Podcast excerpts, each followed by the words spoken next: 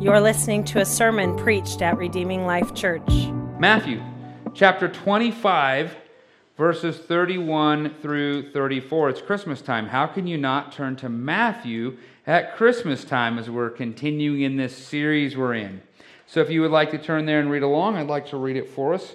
Matthew chapter 25, verses 31 through 34. It's on page 881 if you're using uh, one of those church Bibles. Let's go ahead and take a look at that. God's word says this When the Son of Man comes in his glory and all the angels with him, then he will sit on his glorious throne. All the nations will be gathered before him, and he will separate them one from another, just as the sheep, uh, excuse me, just as the shepherd separates the sheep from the goats. He will put the sheep on his right and the goats on his left. Then the king will say to those on his right, Come, you who are blessed by my Father, inherit the kingdom prepared for you from the foundation of the world.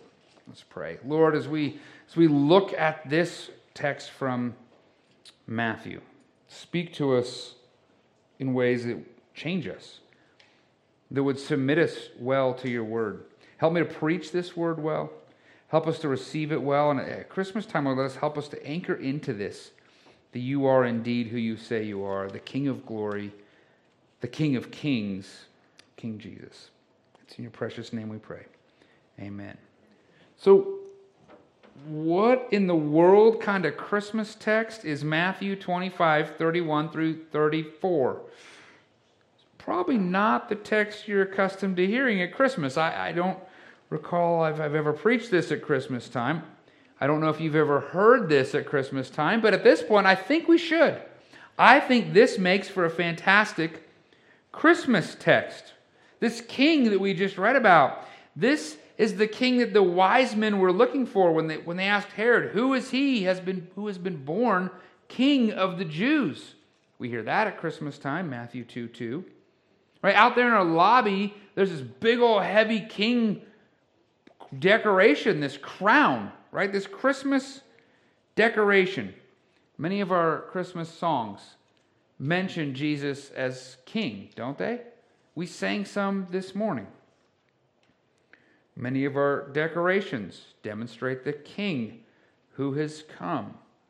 So, what would be the point of thinking about Jesus, right, at Christmas time as a king without really understanding what it means that he is king? It's hard to find another text in Scripture. I mean, you'd be hard pressed to find a text better than this one that shows not only Jesus as the king, sovereign, sitting on the throne, ruling, but also performing his kingly duties. This isn't just the look at the king, this is him doing something. That's what we see in Matthew 25, 31 through 34. The king and the king serving. And so, if we're going to understand the king, I want us to, to dig into this. But, but there's something here that I need to put out ahead of all of this. The main point, okay, and then the chief purpose of this whole section, Matthew 25, 31 through 46, is not to show you Jesus as king and then impress upon us uh, this right view of his kingship. That's not the point of this text. Although it does do that, that's not the main point.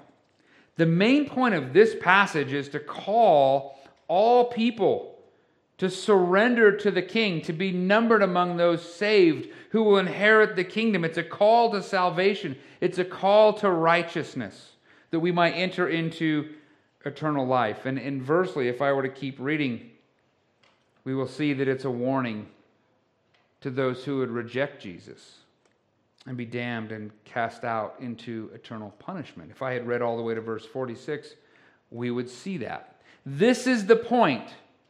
Surrender yourself to the king. But I want to preach a subpoint from this text. That's what I want to do today, and, I, and that's okay. We're not bound to always preach the main point, but if you know me, if you've been in here for my preaching, I hardly ever move over the main point to bring about a, a sub point. But that's what I want to do this morning. So, that being said, I think it's important we understand we cannot correctly grasp the sub point this under submitted point if we don't actually get the main overarching point. We've got to grasp the main point or we're not going to get any of it. We can't we can't go into Jesus' kingship if we don't get the bigger point. So what I'm going to do is I'm going to take a minute and I'm going to preach the, the main point so that we can then come underneath that and see the subpoint. Okay, here's the main point of Matthew 25, 31 through 46. Surrender to Jesus.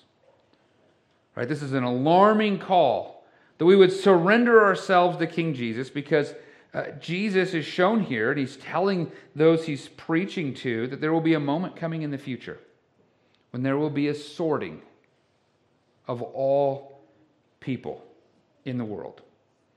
And they'll be sorted into two categories. They'll be put to the right, to the left. They'll be sorted into groups like sheep or like goats, that says.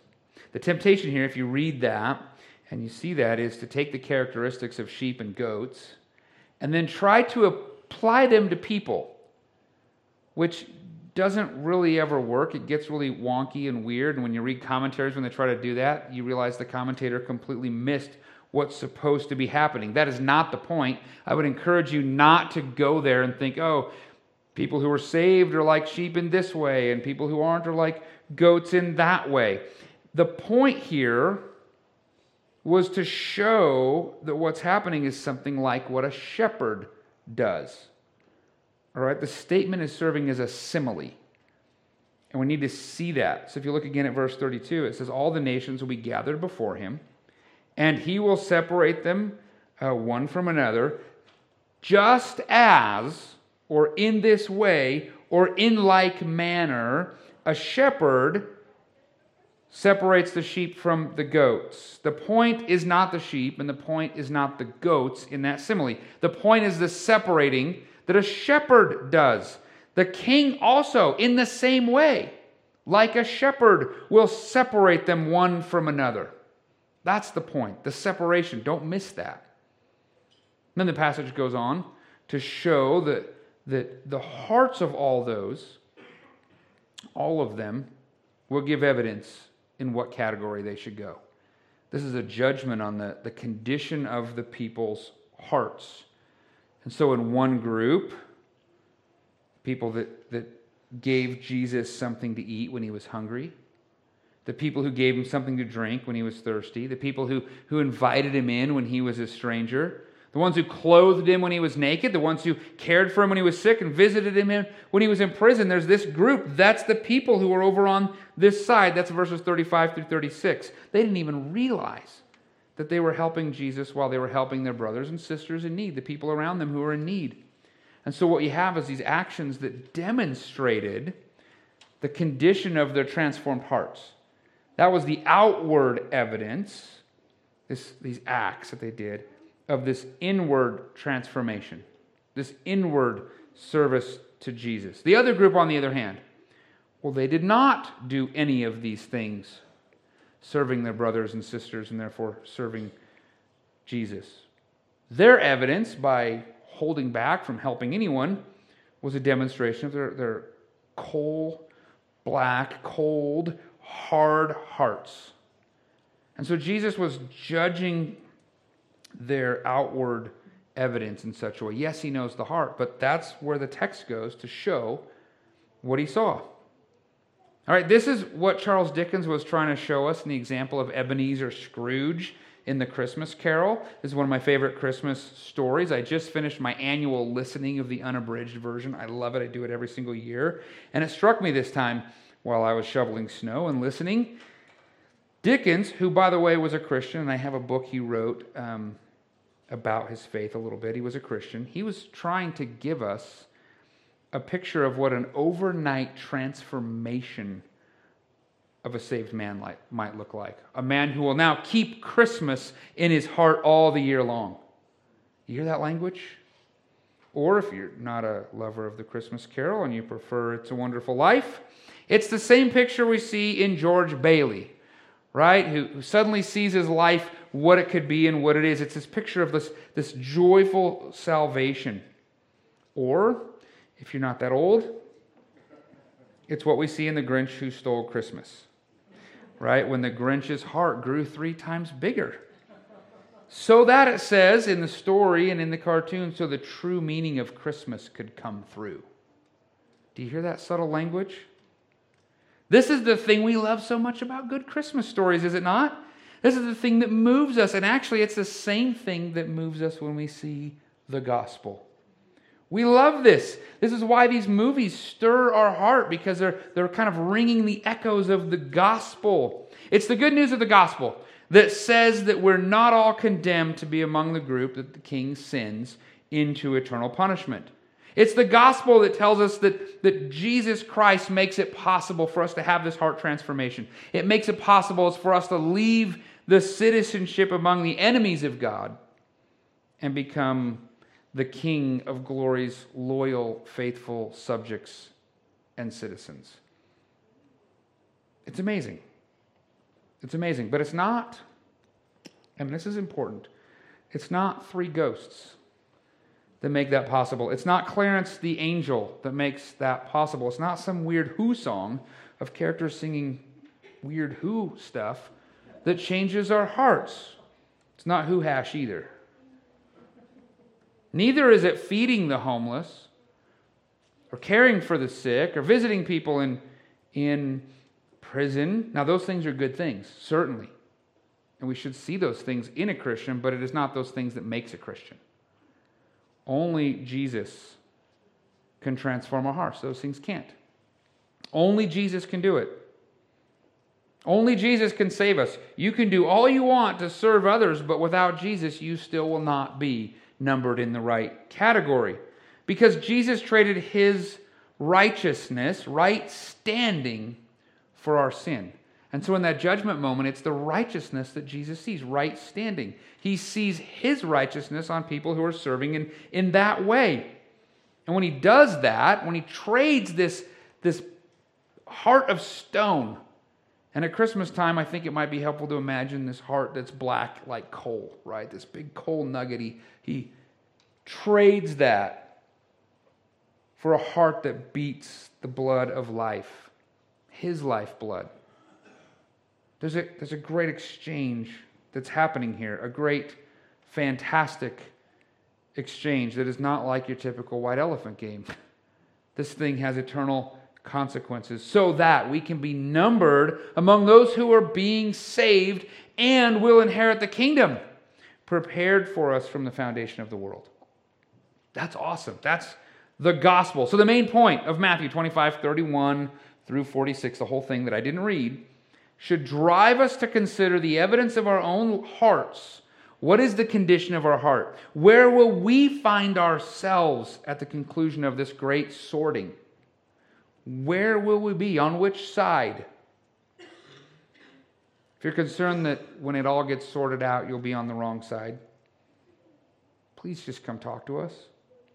Please talk to some people here. We, we want to show you what Jesus the King in His Word, the Bible, has to say about how you can do something that will change the outcome of where you will be standing in that great sorting.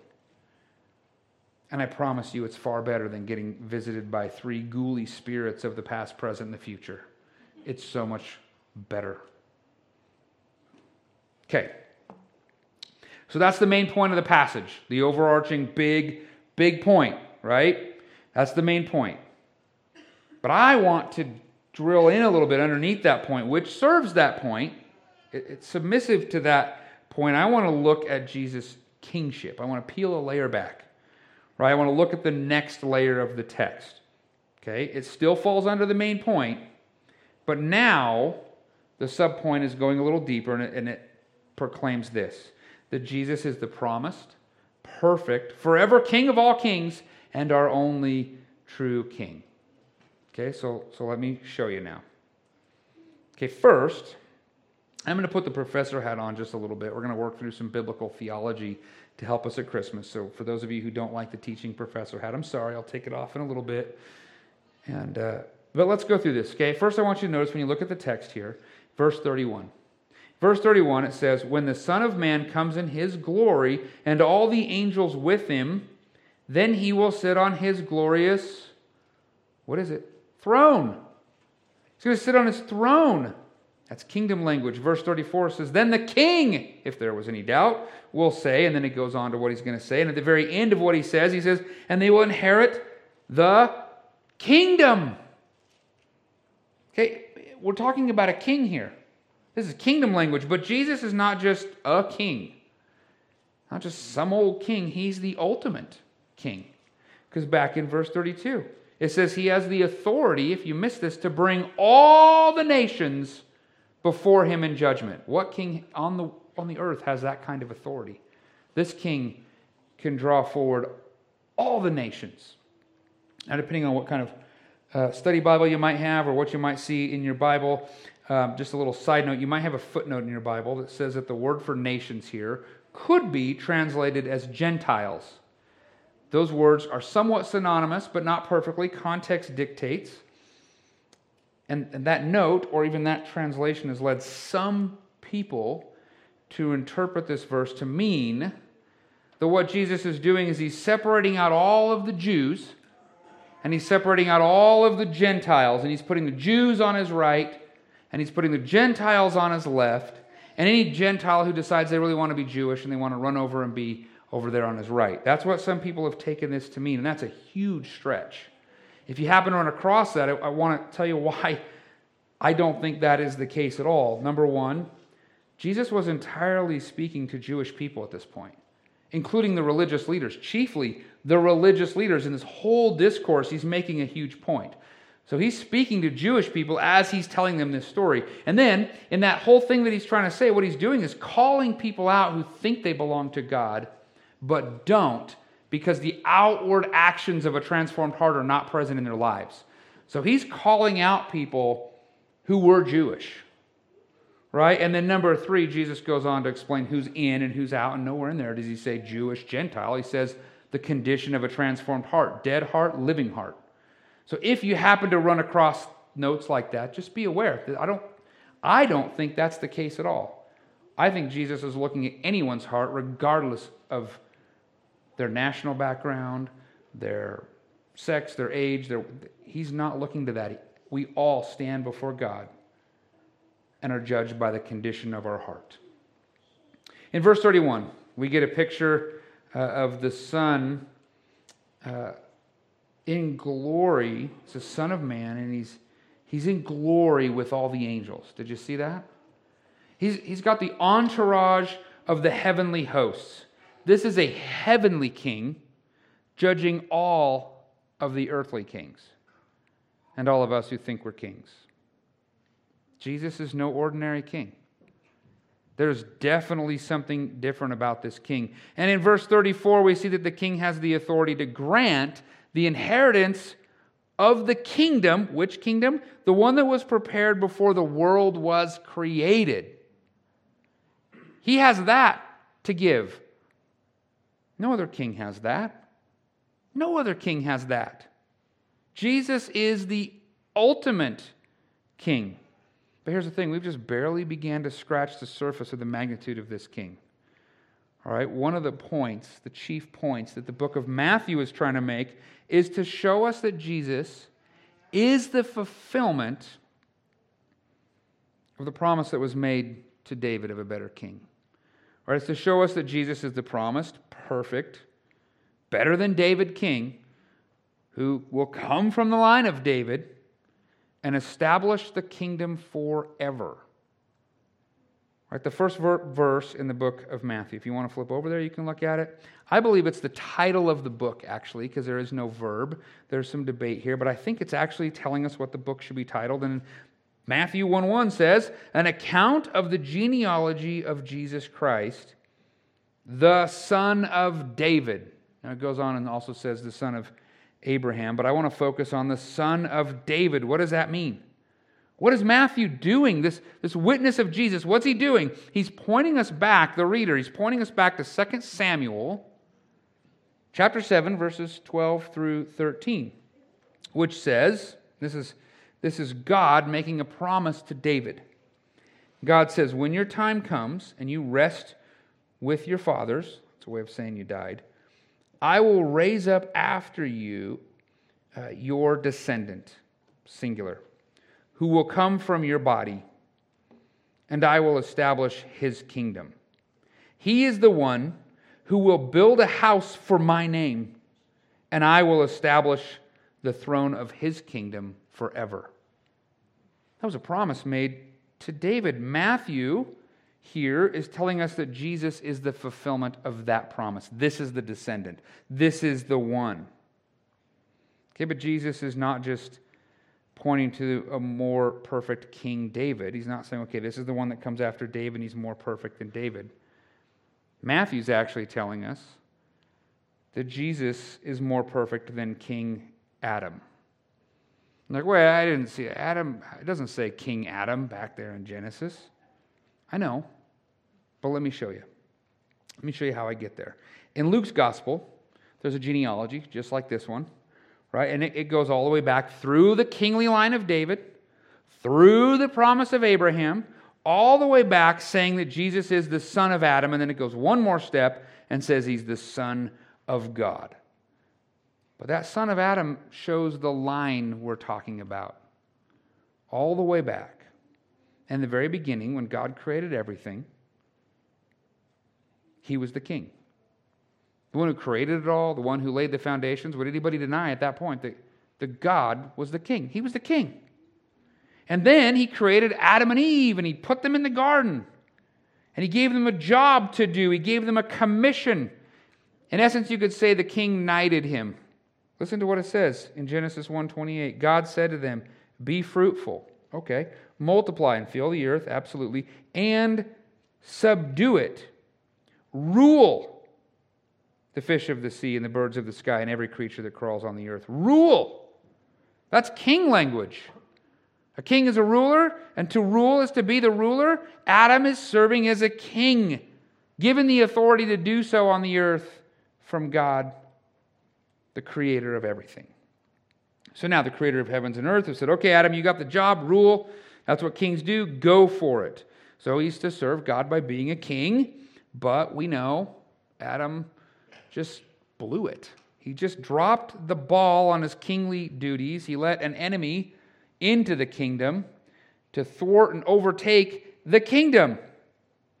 The serpent who lied and, and caused problems. Why would you let your enemies sneak in and ambush God's kingdom? He failed, but God made a promise that there would be this specific conqueror who would crush the serpent and redeem the kingdom of God. That's Genesis 3:15. And then that's what we see play out in the Bible and in the promises. Jesus is the victor, he's the king, he's the promised one that we're looking for. So we have a promise to David, there's promises to Abraham, and then there's this promise right here that Jesus would be the better king than Adam was, better king than David was. So now fast forward. Let's get back up here. Fast forward back to Matthew when Jesus left his heavenly kingdom and entered humanity. I mean, he took on flesh and dwelt among us. He's just this little baby born in Bethlehem. Seems so innocent, right? And there's a group of strangers that come looking for him. They come into the town of Jerusalem are asking around, like, hey, we're, we're trying to find this baby that was born. But how do they ask? Matthew 2 2. Where is he who has been born king of the Jews? Even the strangers knew he was the king. They knew. They were looking for a king. Of course, they go to King Herod and they're like, hey, where's this other, where's this other king? Right? Which freaks King Herod out because he's uh, very afraid that he's going to lose his kingly kingdom, right? His, his authority. And so he has every kid two years old or under in the town of Bethlehem killed. That's a serious freak out because he was afraid of the possible line of a king to come and, and usurp Herod's line. Right? That, that should show us, as we read Matthew, that Matthew wants us to see this kingship and this line. Now, fast forward again, Matthew 21. Here's what we typically call Palm Sunday. Jesus is entering Jerusalem. And Matthew shows us that he is to be seen as the son of David, the king. In verses 4 and 5 of that chapter, Matthew tells us this took place so that what was spoken through the prophet might be fulfilled. Here's the quote Tell daughter Zion, see, Your king is coming to you, gentle and mounted on a donkey, on a colt, the foal of a donkey. Your king is coming to you. And the people are crying out as Jesus is coming in. They're calling out to him in verse 9 Son of David, pointing back to the promised king. They were, they were declaring their king coming into the city. On trial before Pilate, Jesus asks, or excuse me, Pilate asks Jesus if he's the king of the Jews.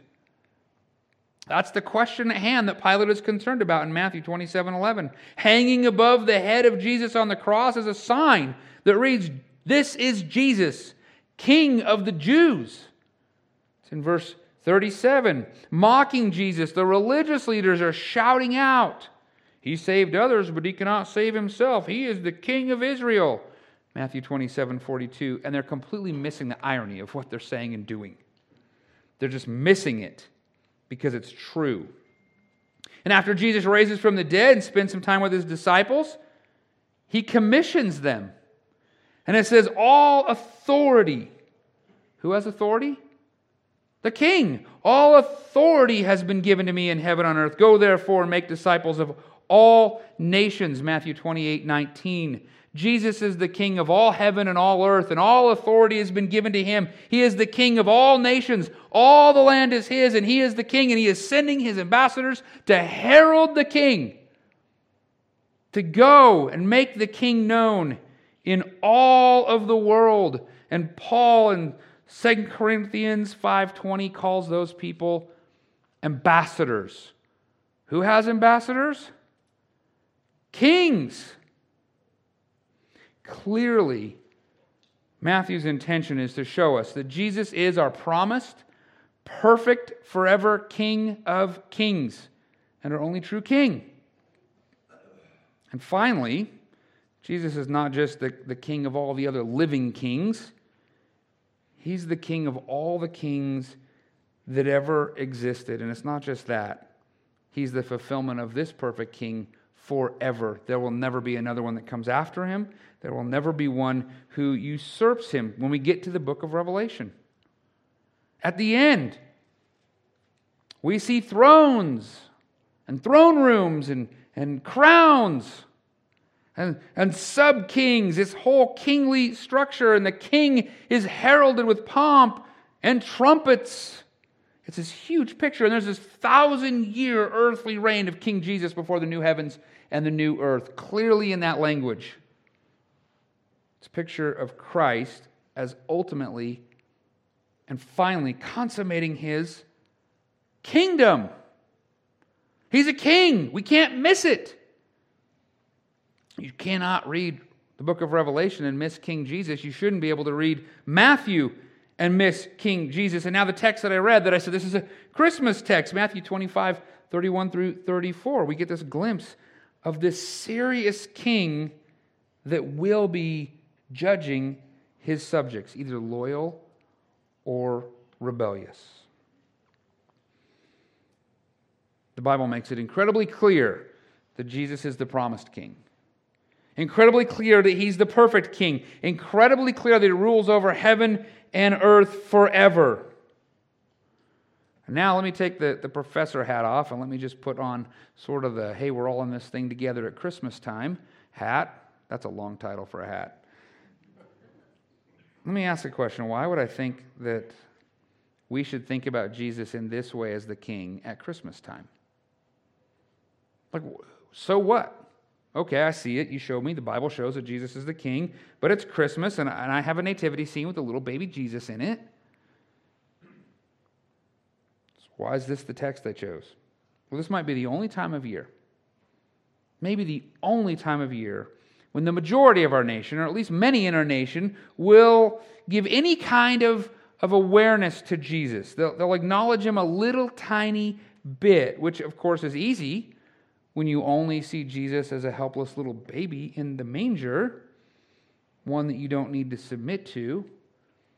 It's entirely different when you see Jesus as the ruling, judging, victorious, perfect, and forever King. Right? When, when we see Jesus only as a, a Christmas decoration, eh, that's nice. Not much reason to celebrate, though, if he's only a Christmas decoration, is there? Then it just becomes earthly and secular, and then Jesus becomes the, the little decoration that helps us celebrate whatever it is we've made Christmas into. Right? We, we think it's our birthday, not Jesus' birthday. We think it's our celebration, not the king's celebration. But in light of who Jesus is as our king, we now have a whole different thing to deal with, don't we? Now we have to ask ourselves are we celebrating this good and gracious king, this wonderful saving king, the savior of the world? Am I submitting to this one as I'm celebrating and worshiping him at Christmas time and all the year long? Or am I this rebellious subject in whom the king will judge? Just because you don't want him to be the king doesn't make him not your king. There's no not my king in this scenario. He is the King of kings and the Lord of lords, your King, your Lord, whether you surrender to him or not. And this text at Christmas should cause us to think about what it means that this King would enter flesh, would enter into our humanity, and that's who we are worshiping.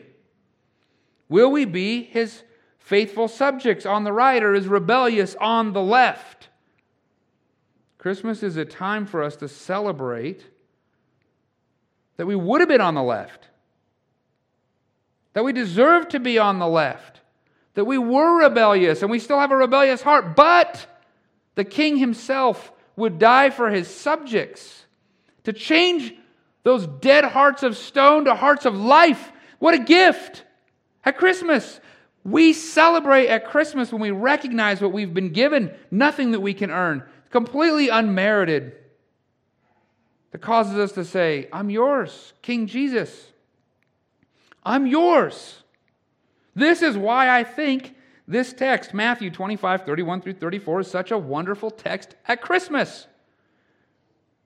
Maybe I'll, I'll challenge some of you on Christmas morning or Christmas Eve. Sit around your, your elect, fake electric fire like we have and put on some, some hot cocoa and read this text and celebrate this king and don't see Jesus as that little helpless babe, because even when he was in the manger, he was king and Lord, ruling, reigning, sustaining all things in life. This is the Jesus in which we celebrate because we know, because we've been transformed, because we see and love this Jesus, that he is our promised perfect forever king that deserves all the glory, all our submission, all of our life, everything that we are. And when you see it that way, I'm convinced it changes the entire way that you will see our Christmas celebration. He's King Jesus, He's our King. Let's pray. King Jesus, I am so grateful. what other king of the world would die for the most lowly of peasant? But you did. What other king of the world could have our best in mind always? What other king of the world has dominion over all the land, all the world? What other king is more victorious than you? There is none, Lord. So we profess our praises to you. And Lord, we give our, our submission to you. Lord, sometimes we, we let our rebellious hearts creep in. But Lord, when that happens, you're gracious and forgiving. Turn us back to you. Lord, for those who have not surrendered to you now as, as their cherished King, Lord, change hearts, transform their hearts from death to life, from stone to, to beating flesh, that they would cherish you as their King rather than fight against you. It's my prayer, Lord, that all of us would be fantastic, loyal subjects because of what you've done. And we thank you for that. Help us to remember this at Christmas time. And Lord, help us to remember this throughout the whole year. It's in Jesus' name. Amen. We'd love to have you as our guest. For more information, visit redeeminglifeutah.org.